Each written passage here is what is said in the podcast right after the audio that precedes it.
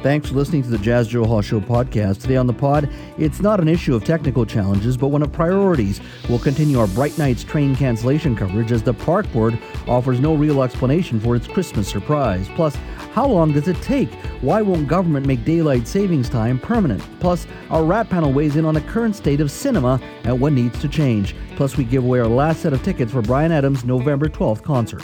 That's all on the Jas Johal Show podcast. Today, Park Board Commissioner Stuart um, Mackinnon, on behalf of all commissioners, sent a letter of apology to the leaders of the Musqueam, the Squamish, and Tsleil-Waututh. Now, the letter apologized for the Park Board's actions and inactions uh, in relation to colonialism and the harm inflicted on the Musqueam, Squamish, and Tsleil-Waututh peoples, both historically and in the uh, present day. Now, the board says it hopes today's apology forms one more step on the road towards reconciliation. Now, that's fair enough we emailed uh, Mr. Mackinnon to chat about the apology and the cancellation of the Stanley Park Bright Night train. He said he was not available, even though his name and his contact information was on the very press release that they sent. Now, the cancellation of the Bright Nights train was announced yesterday, just days before the new park board will be uh, sworn in.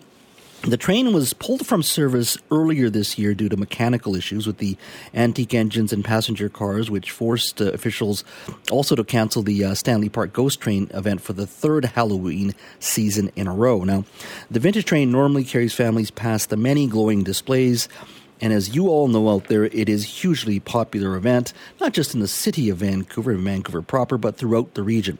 Now, Brights Night was also cancelled in 2020 because of the COVID 19 pandemic, and it was also cut short in 2021 after someone stole the main power source for the attraction.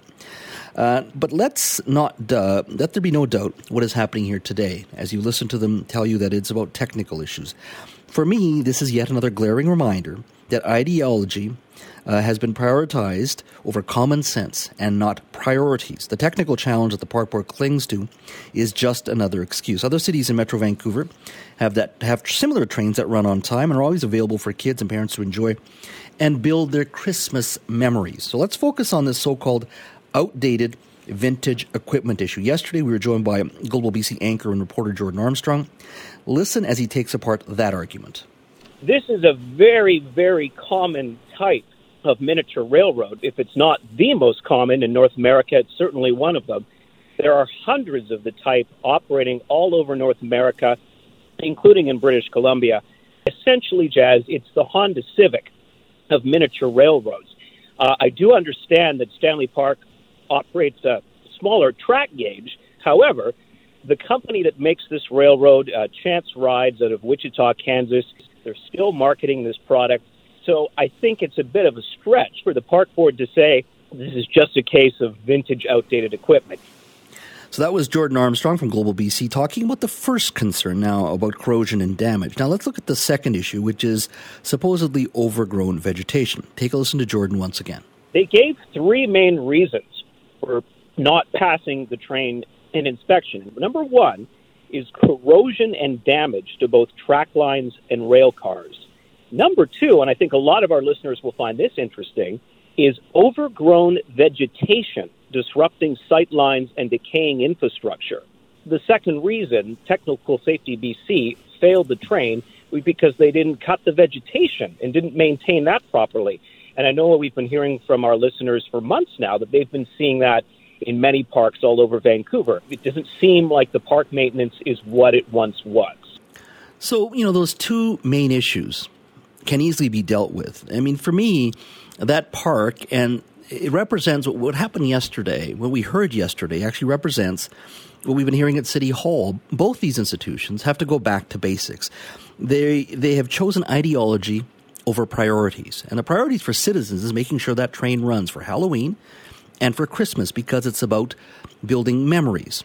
They instead focus on other issues, politics, bike lanes, those types of things. Decolonization, I think that's very important. Reconciliation, very important. But doesn't mean the city and the park is neglected. Those are the very basic things as citizens we are asking for.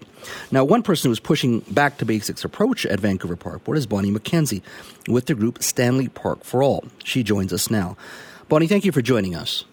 My pleasure. What do you think this represents for you in regards to the um, overarching challenges of Stanley Park? The biggest thing for, for us, for Stanley Park for All, our little grassroots uh, movement here is that we want the uh, elected park officials to live up to their election promises and to open up the park to everyone, to make it accessible to everyone, which includes the disabled, people, um, families, seniors, the businesses, get the businesses back working, and getting the cars back in the park so that everything it can be back to the way it was before uh, the previous park board commissioners shut it down. And that's what the current park board commissioners campaigned on. That is what they promised the citizens of, of Vancouver and British Columbia, and that is what we are expecting them to live up to. Now, there were other comments that they made as well about what they were going to do in the park, and as I say, um, I'm hoping that they they now have an opportunity as coming in clean to act with integrity, to live up and to the promises that they made their election campaign, and I would hope to see that they do that. Uh, is there any indication that they're not going to at this point? I mean, they haven't even been sworn in. It'll be Monday, and you, no. you, you do expect them to move forward with with what they said. Yes, I do. I haven't any indication that they're not going to. Um, I really, as I said, time will tell. We will certainly be monitoring them um, and hoping that, uh, reminding them again of what they did promise if they start to deviate or, or stray from it. I know they're going to have challenges. I know that people are going to um, have other opinions on what should be happening with the park, and and that is fine. Everyone that is perfect. That's what a democracy is all about. However, these people did campaign and did get elected on a certain platform, and it is incumbent upon them to um, live up to the promises that they made and to honor them. Uh, in regards to the last decade or so at, at, at, the park and what, what has transpired, what are the bigger bigger challenges that you see that need to be addressed for our audience? Explain what you say when the, the changes that you'd like to see. What specifically are those? Okay. Well, specifically over the last decade, the park um, Stanley Park and the Parks Board itself have been totally unfunded. So the maintenance hasn't been happening. They've been looking at uh, doing all types of other things that sort of is not what I would consider their core mandate, which is park and recreation. And I think that's what they need to get back to. What has happened here is that the previous uh, incumbents had decided that they wanted to put in a bike lane around Stanley Park. Now, everyone needs to be aware the cyclists are still currently using the seawall. So there's cyclists are still able to cycle around the park. There's no problem there. What they wanted to do was to, to get them off the seawall and get them on the roadway, and by doing that, they eliminated one lane of traffic. And by doing that, they also eliminated all the parking. They eliminated disabled parking. They d- eliminated parking for the restaurants and the commercial venues in the park.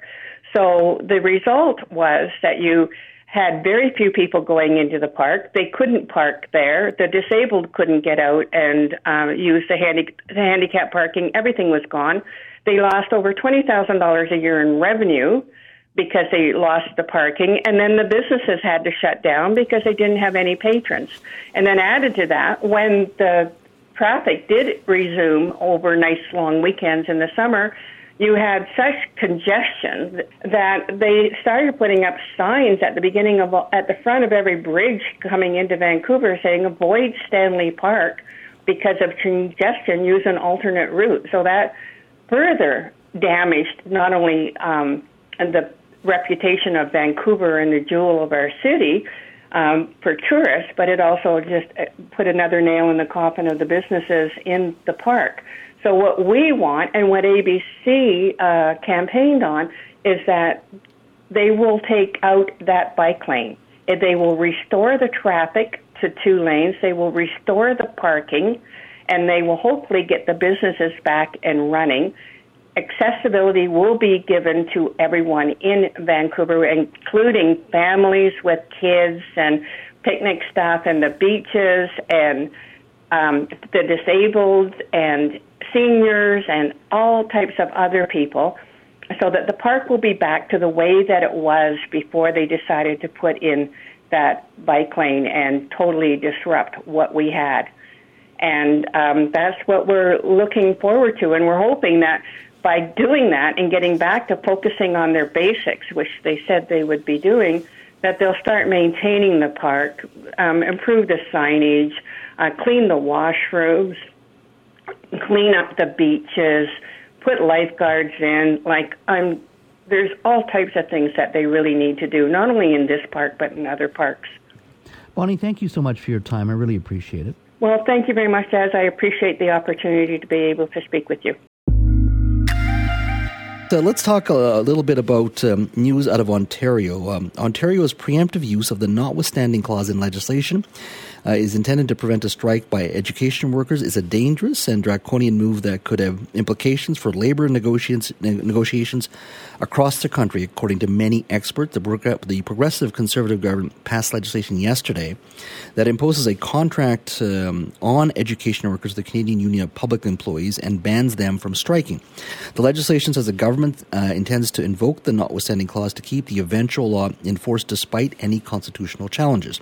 Now, it's the first time in on, in Ontario's history, and just the second time in Canadian history that the controversial clause, which allows the legislature to override parts of the Canadian Charter of Rights and Freedoms for a five year term, has been used in back to work legislation. Joining me now to talk about the implications of the strike and the mood in Ontario uh, is Colin D'Mello. He's the Queen's Park Bureau Chief for Global News Toronto.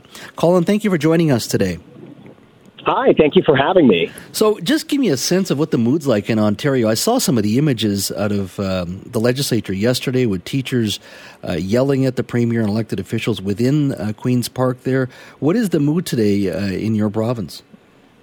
Well, it really depends on who you talk to, right? I mean, if you talk to parents, uh, they are uh, uh upset, and I don't know if they necessarily know where to direct their uh, anger towards the government or towards the uh, education support workers for for you know this this strike, this walkout, this political protest. Uh, on the other hand, you've got you know 55,000 education support workers in the province and unions at large um, who are extremely upset with the Ford government here in Ontario because they feel like the government has overstepped, has used what some have said is a sledgehammer on a pushpin, and has created, in some people's view, a dangerous precedent for all public sector unions in Ontario. And so there is an immense amount of pressure on the Ford government to, first of all, to have not passed this legislation, which they did yesterday, and to now maybe rescind this legislation um, because a lot of people feel like overriding the Canadian Charter of Rights and Freedoms for collective bargaining is an inappropriate use of the notwithstanding clause. Is there any other legislation that the premier uh, could have used, his party could have used uh, to deal with this situation rather than the notwithstanding clause?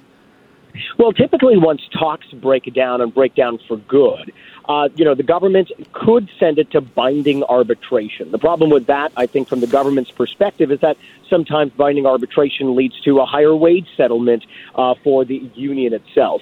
The other thing they could have done was they could have, you know, used Ontario precedent.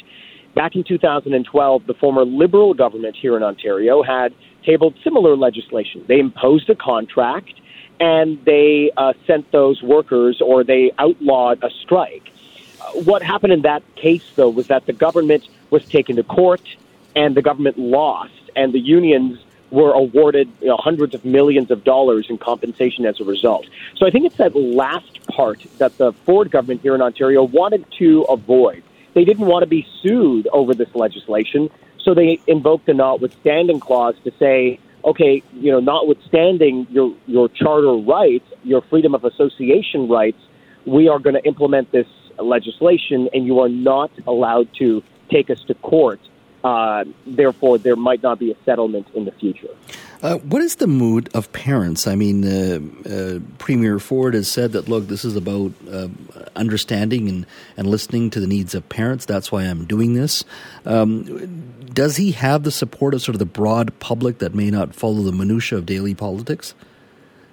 Yeah, well, I've been hearing from you know sources about their internal polling, and the premier seems to have polling that indicates that you know parents want to keep schools open and and so I think that's why you've been hearing a lot of the, the the, messaging coming out of this government to that effect that you know we want to keep schools open. They're on the side of children. They're on the side of parents to keep schools open.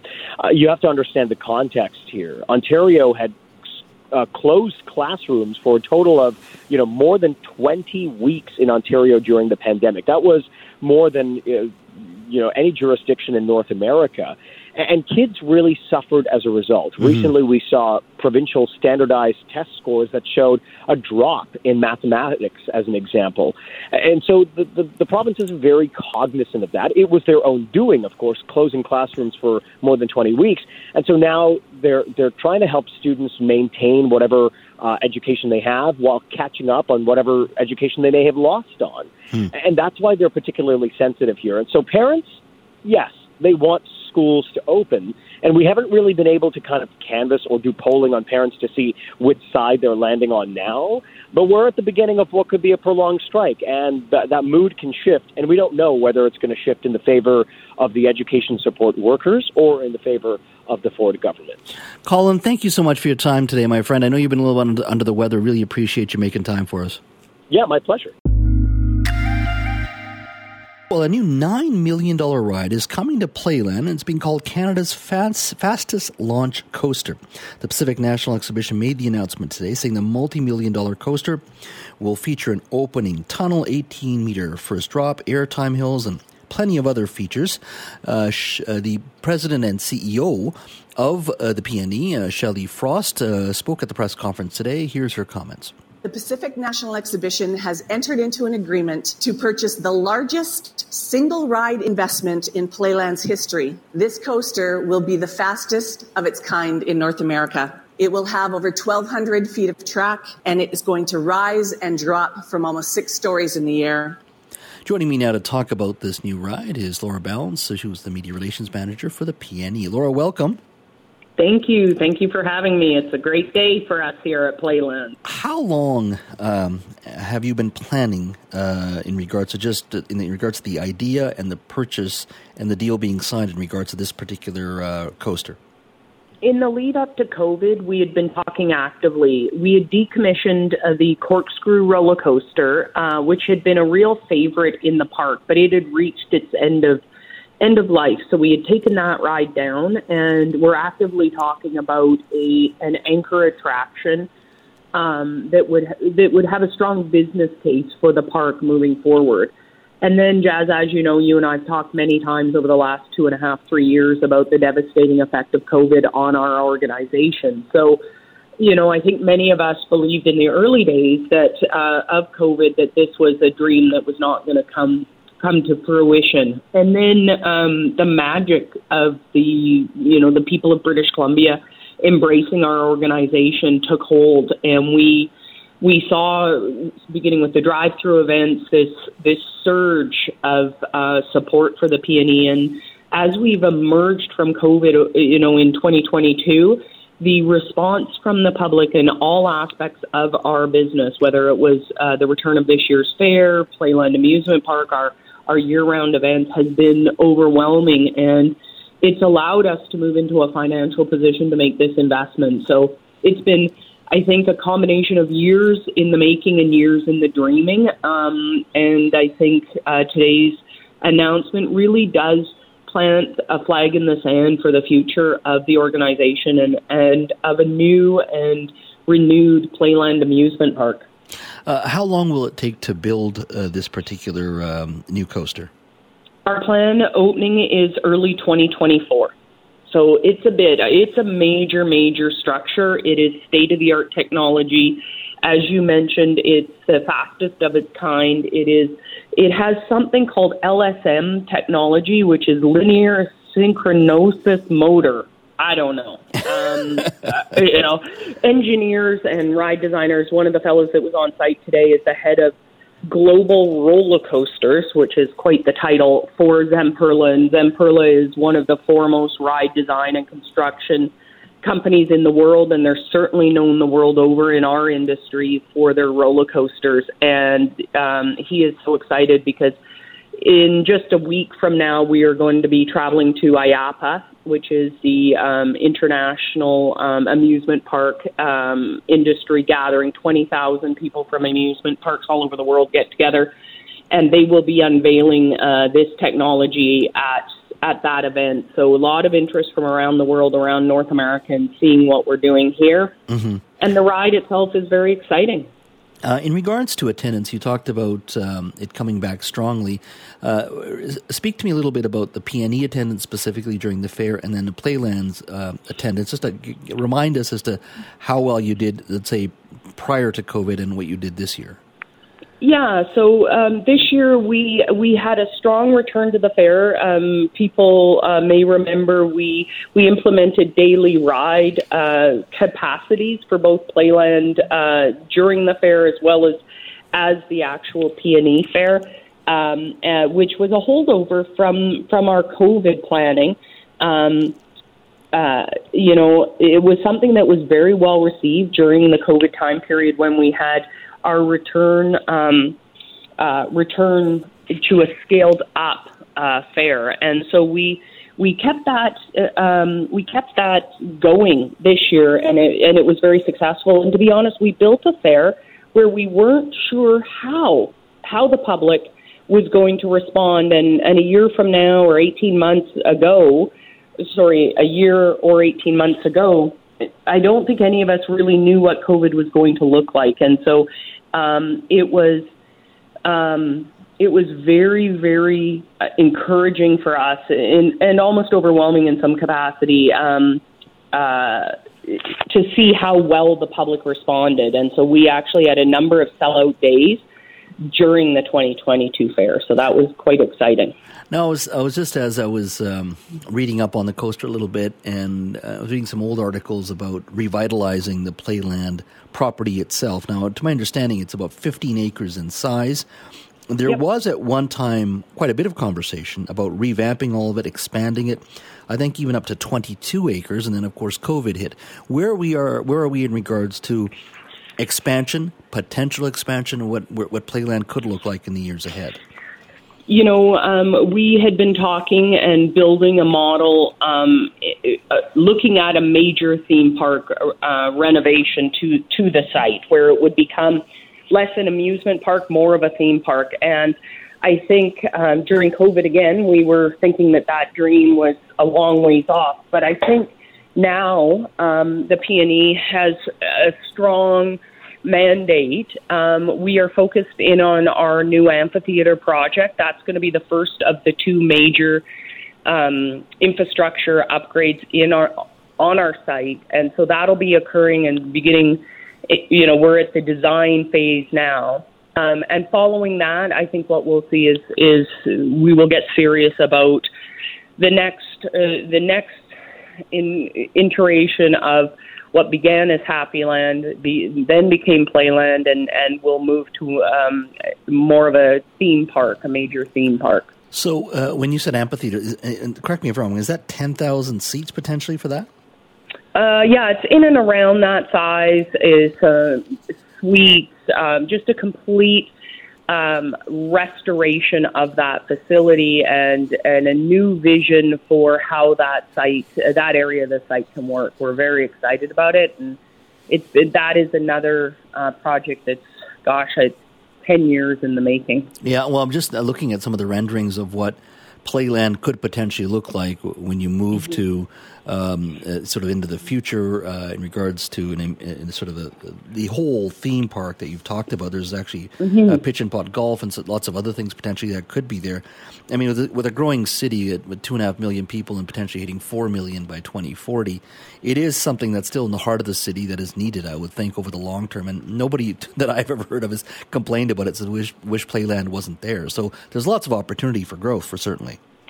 Yeah, I think uh, you know we're I believe still the number one family attraction in British Columbia, and uh, you know it has been something. I mean, the Playland in its various forms go right back to the original fair in 1910, um, and you know today it's been in its current form since the mid 1950s as far as its footprint and um, and you know and the rides such as the Playland Wooden Coaster. So I think that um, you know the planning will begin in earnest on that uh, in the coming years as we uh, move through the amphitheater project. Well, it's going to be very interesting. And just to confirm, in regards to the roller coaster, you have not yet chosen a name.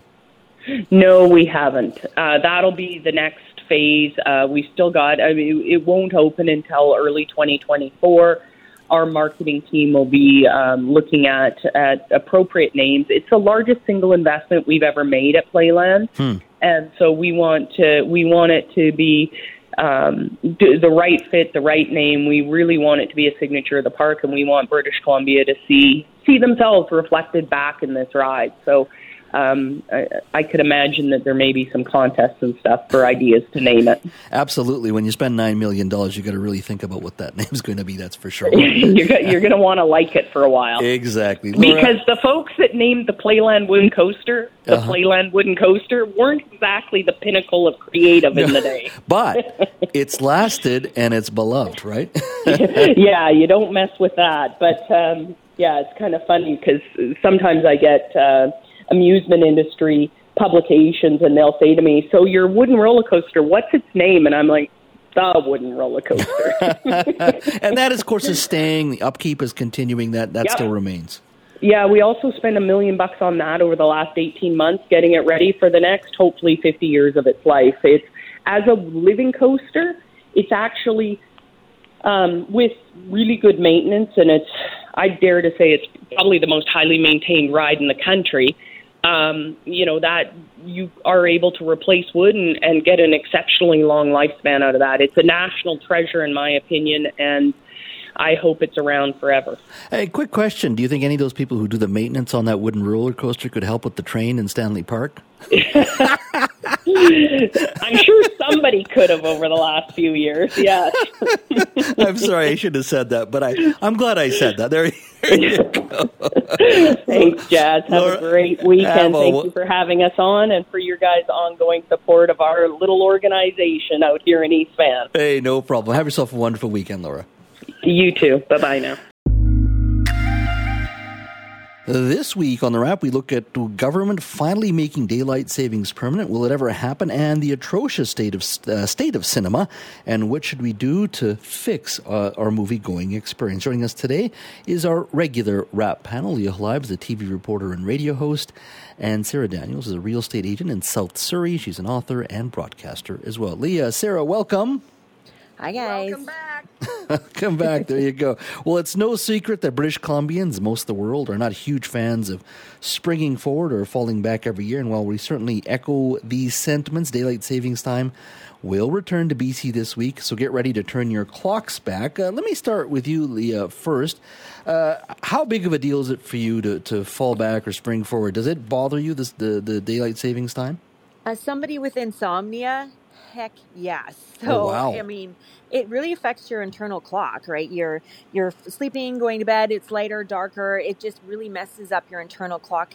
It really affects a lot of stuff. It also increased risk of heart attacks, right? And strokes and accidents. It's just I don't know. To me, I'm I'm ready to be done with it. I think let's keep it the same forever because also animals, you know, my cats are like begging at me to feed them and I'm like, it's not dinner time yet, you know? so I don't know. It affects so much and it really causes a lot of havocs for people and on the roads when it's darker, you can't see pedestrians because they're dark, right? And it's I don't know. To me, I think we can get rid of it and it'd be nice like if the whole world did it. So then we could all understand what time zone everybody's in. How long have you been dealing with insomnia?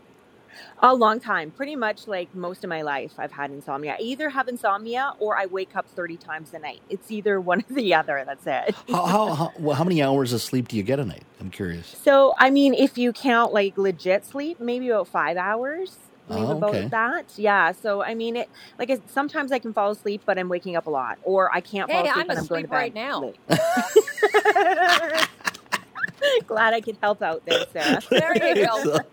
Sarah, what about you? Are you uh, does does this whole daylight savings time thing uh, annoy you? Or are you okay day- with I, it? I hate daylight savings time because I used to, you know, years and years ago in another century, I actually worked on Global Morning News, and springing Yeah. forward was just a horror show. Brutal. Um, it's just totally brutal. It's Falling back, I couldn't have been happier about. Um, but the thing is, I honestly believe that we should stay on a standard time.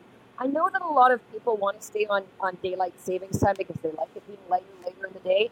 But honestly, you want your kids walking to school in December in the dark because that's what'll Yeah. happen, right? It's uh, it's still dark now after eight o'clock. So if you keep that up and we kept on daylight savings time. I mean, it would be pitch black at 9 a.m. when kids have already, you know, gone to school. Yeah. Nobody yeah. needs that. I mean, I'm fine with it on the longest day of the year getting dark at like 8:45 as opposed to 9:45. It's not going Yeah. to change anybody's world, right? Yeah, exactly. And I think Leah actually raises a very good point. Uh, I don't have the numbers before me, but when you look at traffic accidents or pedestrians being struck, Six Oh God, ti- yeah. six Yeah. percent more Yeah. at risk of fatal traffic accidents. It- apparently. And I'm and I'm betting probably with the fall back, it's not as bad because people are getting more sleep. But but the spring True. forward is brutal. And the other thing which really annoyed me is when they made the difference, the time, like the uh, the changeover happened in second, like this weekend in November, and then the second the second Sunday in March. I'm born in the first week of March. Every five or six years, I lose an hour on my birthday, which is not What? fair. I know, right? So I wake up, I'm exhausted because it's an hour later than it's supposed to be, and I only get 23 hours to be all about me. Now I like the one thing of going back when you were going to clubs because then you you know clubs Yes. closed at two. Well, guess what? Now I get another hour, right? that was the Yeah. one good we, thing. we had our parties. Well, we're supposed to, if the U.S. passes everything, uh, November 2023, uh, we should go to back to the regular time and not have to be switching back and forth. Uh, I but thought it- that that was going to be daylight savings that they wanted, though. yeah, but but I mean the change. We're gonna. We've already passed legislation that we would change, right? But, But, it's but we would change and keep it on daylight savings, isn't it, as opposed to standard time? no standard time. We would. We would. Are you sure? Because Le- I I could have sworn that they were saying we're going to keep it on daylight savings, which to me is a disaster. Yeah. I, I can check. I will check for you. It says here, it's Sunshine Protection Act is what they call it. You're right. uh, and it would say Okay. permanent daylight savings time is yes, what it would be. Yes, it- which, you're right. Which I think everybody needs to pull their hair out of their you know what, because if you want your kids walking to school in the pitch black in the morning, this is what you're going to get. Yeah, but I, I still, you know, just the hassle of um, springing forward back. I, I actually Just like but that's it. what I'm saying. It's standard, brutal on your even at system. standard you time. know? yeah, Even at exactly. standard time. It, yeah, exactly. And uh, but the problem is, I think we're not going to move forward on this until the U.S. decides, right? So, We're waiting for them to decide, right? yeah, I, Isn't that I'm, I'm wondering if we can go just without them. because they do everything for I, us, right? I That's think what- we should because they're imploding anyhow. So really, why wait around? Exactly. I mean, uh, uh, California. if they say go ahead, go ahead. California is a state to watch. It's the eighth, eighth biggest economy in the world. If they go, we'll switch pretty quick after that. But, But it's, what if I some think of the if they go to states don't daylight savings time, I think if they go to daylight savings time, though, I think everybody will think twice after that first year when it's pitch black in the morning, and they'll be like, "Oh, maybe we shouldn't have done that." I don't think people Oh, have really thought that part of it through. well, I think they're. I think they're done with it, and they just want to move forward. And uh, it is what it is. All right, folks. Well, guess what? Martin Scorsese, Francis Ford Coppola have all recently expressed uh, scorn at the growing dominance of superhero movies in the commercial cinema, with Scorsese saying that the Marvel film universe is not cinema. Uh, he went on to say, I don't think that cinema. Uh, he said uh, that I've tried to watch a few of them and they're not for me. The- uh, They seem to me to be closer to the theme park than they are to movies. Now remember, Scorsese has directed classics like The Irishman, as well as critic- critically heralded classics like Taxi Driver and Goodfellas. Francis Ford Coppola, the director behind The Godfather, for instance, uh, called the um, uh, Avengers franchise despicable. So none of these filmmakers have time for Avengers, uh, Wonder Woman, and all these other uh, superhero movies. Um, Sarah, let me go to you first and foremost. Do you watch, have you watched any of these superhero movies? no, no, I've not watched any of them, and I've only seen the very first Star Wars. And that was it for me. Um, so yeah, I, I have I have no idea about any of these movies. I don't follow them. I I I'm, I know that there's a very devoted fan base for them that I would prob- I'm probably insulting by saying I don't care about Superman, Batman, Iron Man, any of the men, any of the women for that matter. I would actually be. I, I haven't seen um, uh, the uh, what is it the one that's coming out next week, the Wakanda one. I haven't seen the first one. I would actually be really interested in seeing that because that seems like it's a very interesting story, and I could probably get into that. But otherwise, no. Yes, Black Panther, I think you're talking Black Black about. Panther. Yeah. I was afraid Yeah. I was going to mess up the name. Black Panther. I haven't seen the original one, Yeah. and I know that the, good. the new one is coming out next week. I I could get behind that because it seems like it was actually people actually enjoyed it for the storytelling as opposed to all the special effects. So I think that that if- if I was going to watch a superhero movie, that would be the one that I would watch. Leah, what about you? Do you do you watch them? Do you have any time for them? I do. Black Panther, by the way, an amazing movie. Love, love, love. That's that what I heard. That's the thing. Yeah. Absolutely. You you won't be disappointed if you watch that, Yeah. Sarah. But do you Um, That's think? what I. That's what I've Wonder heard. Woman. Yeah. And Wonder Woman, the Um, first one Wonder was really good too. Yeah, I, Lynda, Lynda, what's her nose? Is it Wonder Oh, the- Woman. I'm you're going still from way the- back. That's way. That's old school. That's old school. But uh, for me. 58. Don't make me hit you. no. But do you worry about the like mid-budget movies, the ones that actually have human being beings interacting with each other, uh, talking about Like- real like, world sort issues? Of like the like- rom coms, I think. I think Yeah. rom coms are not going to be in movie theaters anymore. I think it's going to just be the big budget. Like I only go to movie theaters to see action movies, horror movies, or suspense movies. I do see the, I do see like superhero movies. I've seen most of them. Yeah. It just seems like the last few years myself, I haven't gone. I think I've kind of gotten sick of it. And I think a lot of other people are too. They're kind of like, eh, I've seen so many of these. I think we need something new, right? Yeah, but You know what? You know what changed everything in the industry. world? Mhm. You know what changed everything in the world? When I was a kid, the biggest TV was a 25 inch color TV. Now everybody's got a 60, 70 inch color TV, or you know, like monster TVs. Surround so sound. is, You you went you went and watched a movie, even a rom com in the theater, and it was like it was really the experience. Now you can watch those movies that are not reliant on special effects and all that kind of stuff at home and get the same amount of enjoyment. I can totally understand why people that are wanting to see special effects, superhero movies, and all that kind of driven stuff that really has the, you know, that big screen that you need to have that big screen feeling for going to the theater. But for the the movies that are much more, you know, more like you know the rom coms, the, the crime dramas, etc., that don't rely on that kind of stuff, I think people are happy to watch that at home. Yeah, I mean, I, I, I just wonder where's the next taxi driver? Where's the next Godfather? Exactly. Right? Like those are the I ones. I did like you- The Irishman. I did watch that on yeah, Netflix. That that's it, good. and maybe that's That where you good. where you watch watch them all. Yeah, I was just I was doing some research on this before we went on the air. Like there like there isn't enough male. Uh, superheroes there and Marvel by the way is looking at a new character called Wonder Man because we have a Wonder, Wonder Woman yeah Wonder Man What? this is the Okay, absurdity oh, of it yeah, all it's a Wonder Woman? What's going on? like we can't have just a Wonder Woman no we have to Wonder Yeah. Man like we don't have enough male superheroes How, I guess and how how Jeez. sensitive all these poor boys. Oh my goodness, there's Wonder Woman, my male ego. I gotta have Wonder Man. That just sounds Probably weird. they all Wonder need Wonder Bras. That's probably the big problem right there. Put on I- a Wonder Bra, boys, and call I it a day. exactly hey, They but- have a Wonder Jock. so that's there. Oh, they don't. Do on, on that note, hey, before I go, I, I just wanted to read a, a text we just got uh, from one of our listeners, Uh-oh. Barbie. She says, I, Uh-oh. I live for the wrap on Fridays. Best thing on NW. Wish it was a longer segment. So, Sarah, uh, Leah, thank you so much. We're never leaving, Barb. Yeah. We're never leaving. We're never leaving. That's right. Hey, have a wonderful weekend, ladies. Thank you so you much. too, guys. Take care. Bye, guys. I got to tell you, I was not uh, looking forward to this segment. uh, you know, in this business, um, the news business and the current affairs business, uh, we're used to deadlines. You work very closely with people. You're in the heat of battle every day, meeting deadlines, trying to get interviews done. You work very closely. You get to know people, uh, and uh, and with that, uh, what that means is every day. Um, you work very closely. You build a bond. You know, you become friends uh, at work, outside of work. Uh, and one of our team members that you know very well, our contributor Jawn Jang, this is his last day at work, and uh, he joins us now. Hello, Jawn. Hey, good afternoon, Jas. Good Uh, afternoon, my friend. Uh, I, I didn't. I'm not, I wasn't looking forward to this. I got to tell you. I got to tell you. Yeah. Um, I'm very happy for you. Uh, I really am. So let's talk a little bit about first um, uh, where you're headed to. Yeah, yeah. I mean, um, thank you. It's it's been uh, a whirlwind of a past uh, a, couple of weeks here, but uh, I, I did announce uh, with uh, you guys privately, with the the show here, Steven, you, and Ryan, um, that I had uh, submitted my my notice, and I'll be. I'll be leaving, in fact, not just the Jas Johal show and CKNW, but I'll be leaving radio uh, altogether.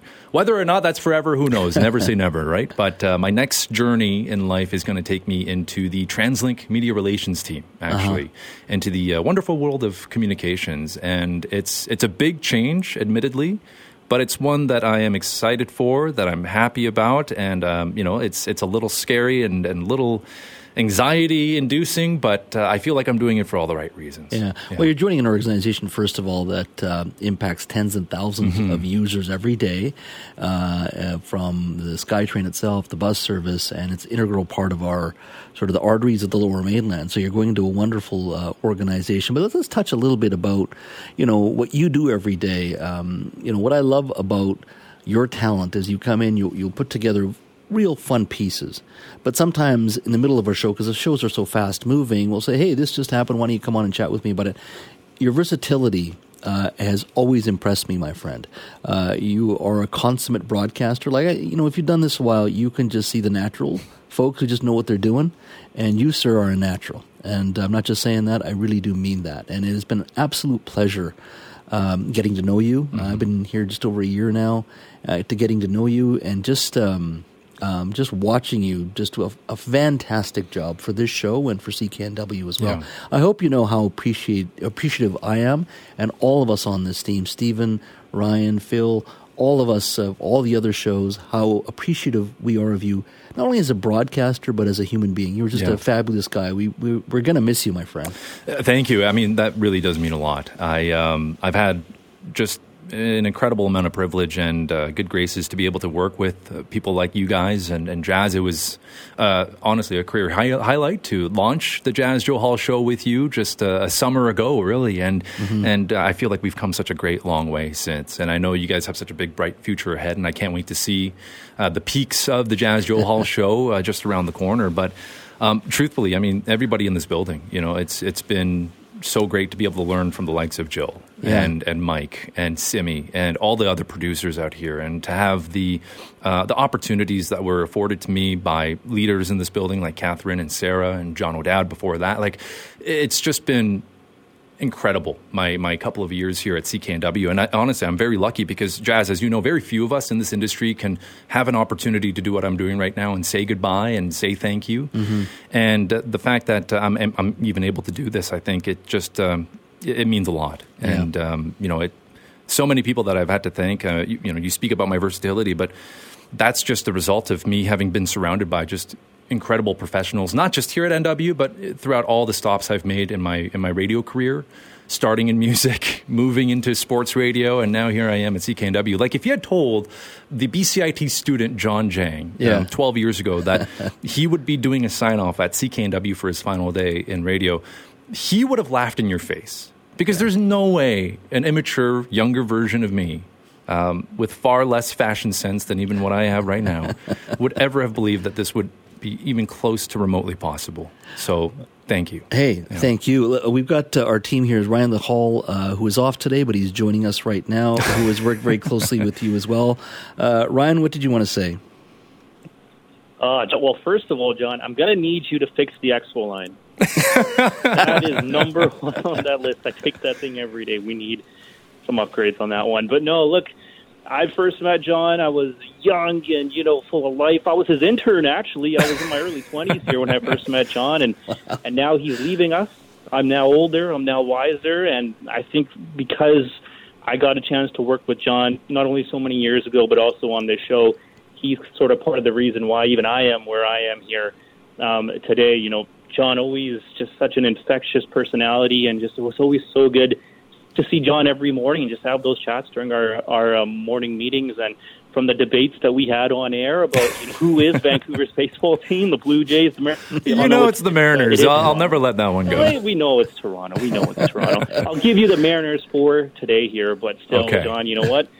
hundred percent, definitely going to miss you, but uh, oh. so happy for opportunity here for you. Thank you, man. Uh, it means a lot. I mean, yeah, Ryan's absolutely right. He was a he was a young intern when I first met him, and now he's blossomed into a, a great broadcaster. And he's gotten so tall, Jas. I keep saying this. The guy is just growing, and I and I, I, know the best is yet to come for a guy like him as well. Absolutely. Well, let's go to our producer, uh, Steven Chang. Steven uh, has been producing this show now, I think, for two, maybe three years, three months, sorry. He has just started. He's doing a fabulous job, although we do challenge and question his uh, taste in movies once in a while. uh, but uh, he joins us now. Steven, you want to say a few words? Oh, give me a moment. Hang on. Okay. Okay. Uh, yeah. No, it's it's it's hard to lose Jawn. You know, uh, it's funny because my very first day at CKNW, the first person I kind of directly worked with was Jawn because it was to help produce the show when uh, you were away and Bruce was filling in. So. Mm-hmm. I think it's it's kind of come full circle where like my first day was with Jawn and I'm here I am saying goodbye to him on his last day and you know what Jawn like I can honestly say there's nobody that can replace you on the show or even CKNW. Like you just bring such a unique energy to like everything you do. And I, I, like we've had some fun moments in the show. Like I've only known you for like a few months, but I mean, look, we've bonded in such an intimate way where we uh, experienced period pain. That's together. right.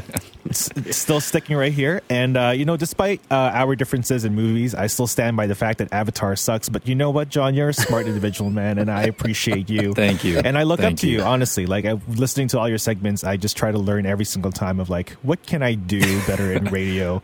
and uh, my, my, my, my best advice to you is just do everything that I did opposite. 'Cause, no, uh, not at all. I not think at all. opposite. But yeah, thank Jawn. No, thank you so much. thank man. you, Steven. Appreciate Ste- that. Uh, Steven, as he said, uh, has just started on this show, but uh, another uh, individual who you don't see or hear from very often is Phil Figueredo. He's our technical producer today.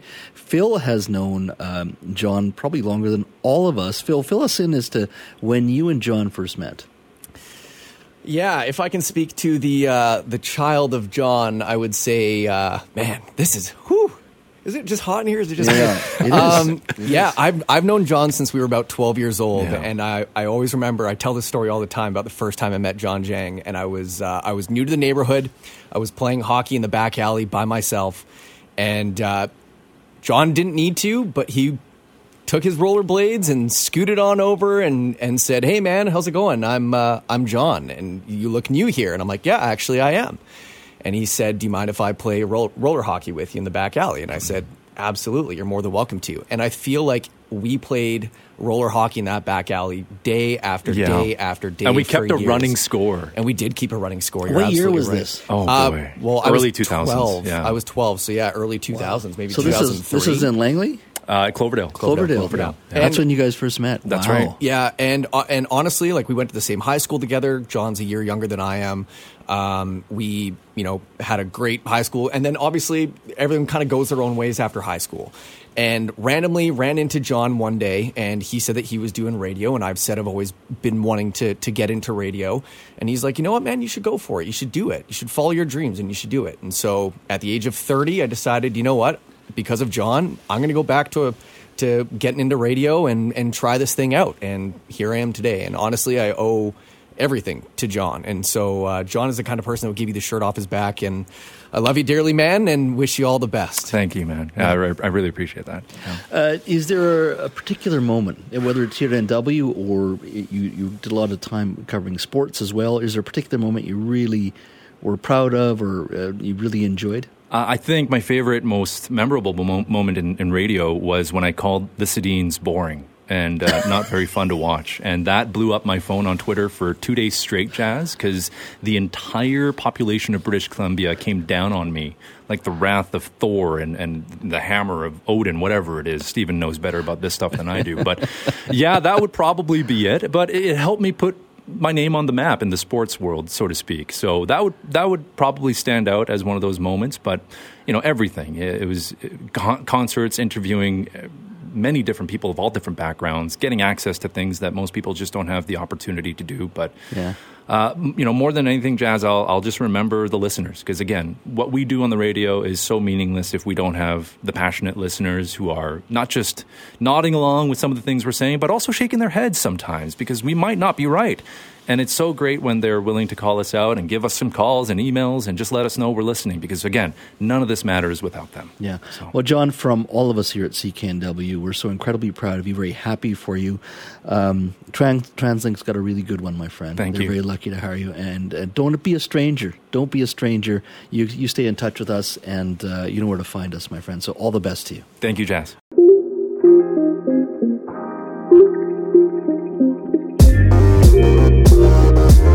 Thanks for listening to the Jas Johal Show podcast. Don't forget to subscribe to the show on Apple or Google Podcasts, Spotify, or wherever you get your podcasts. You can always listen to the Jas Johal Show live Monday to Friday from 3 to 6 p.m. on 980 CKNW and connect with me on Twitter at Jas Johal BC. Talk to you next time.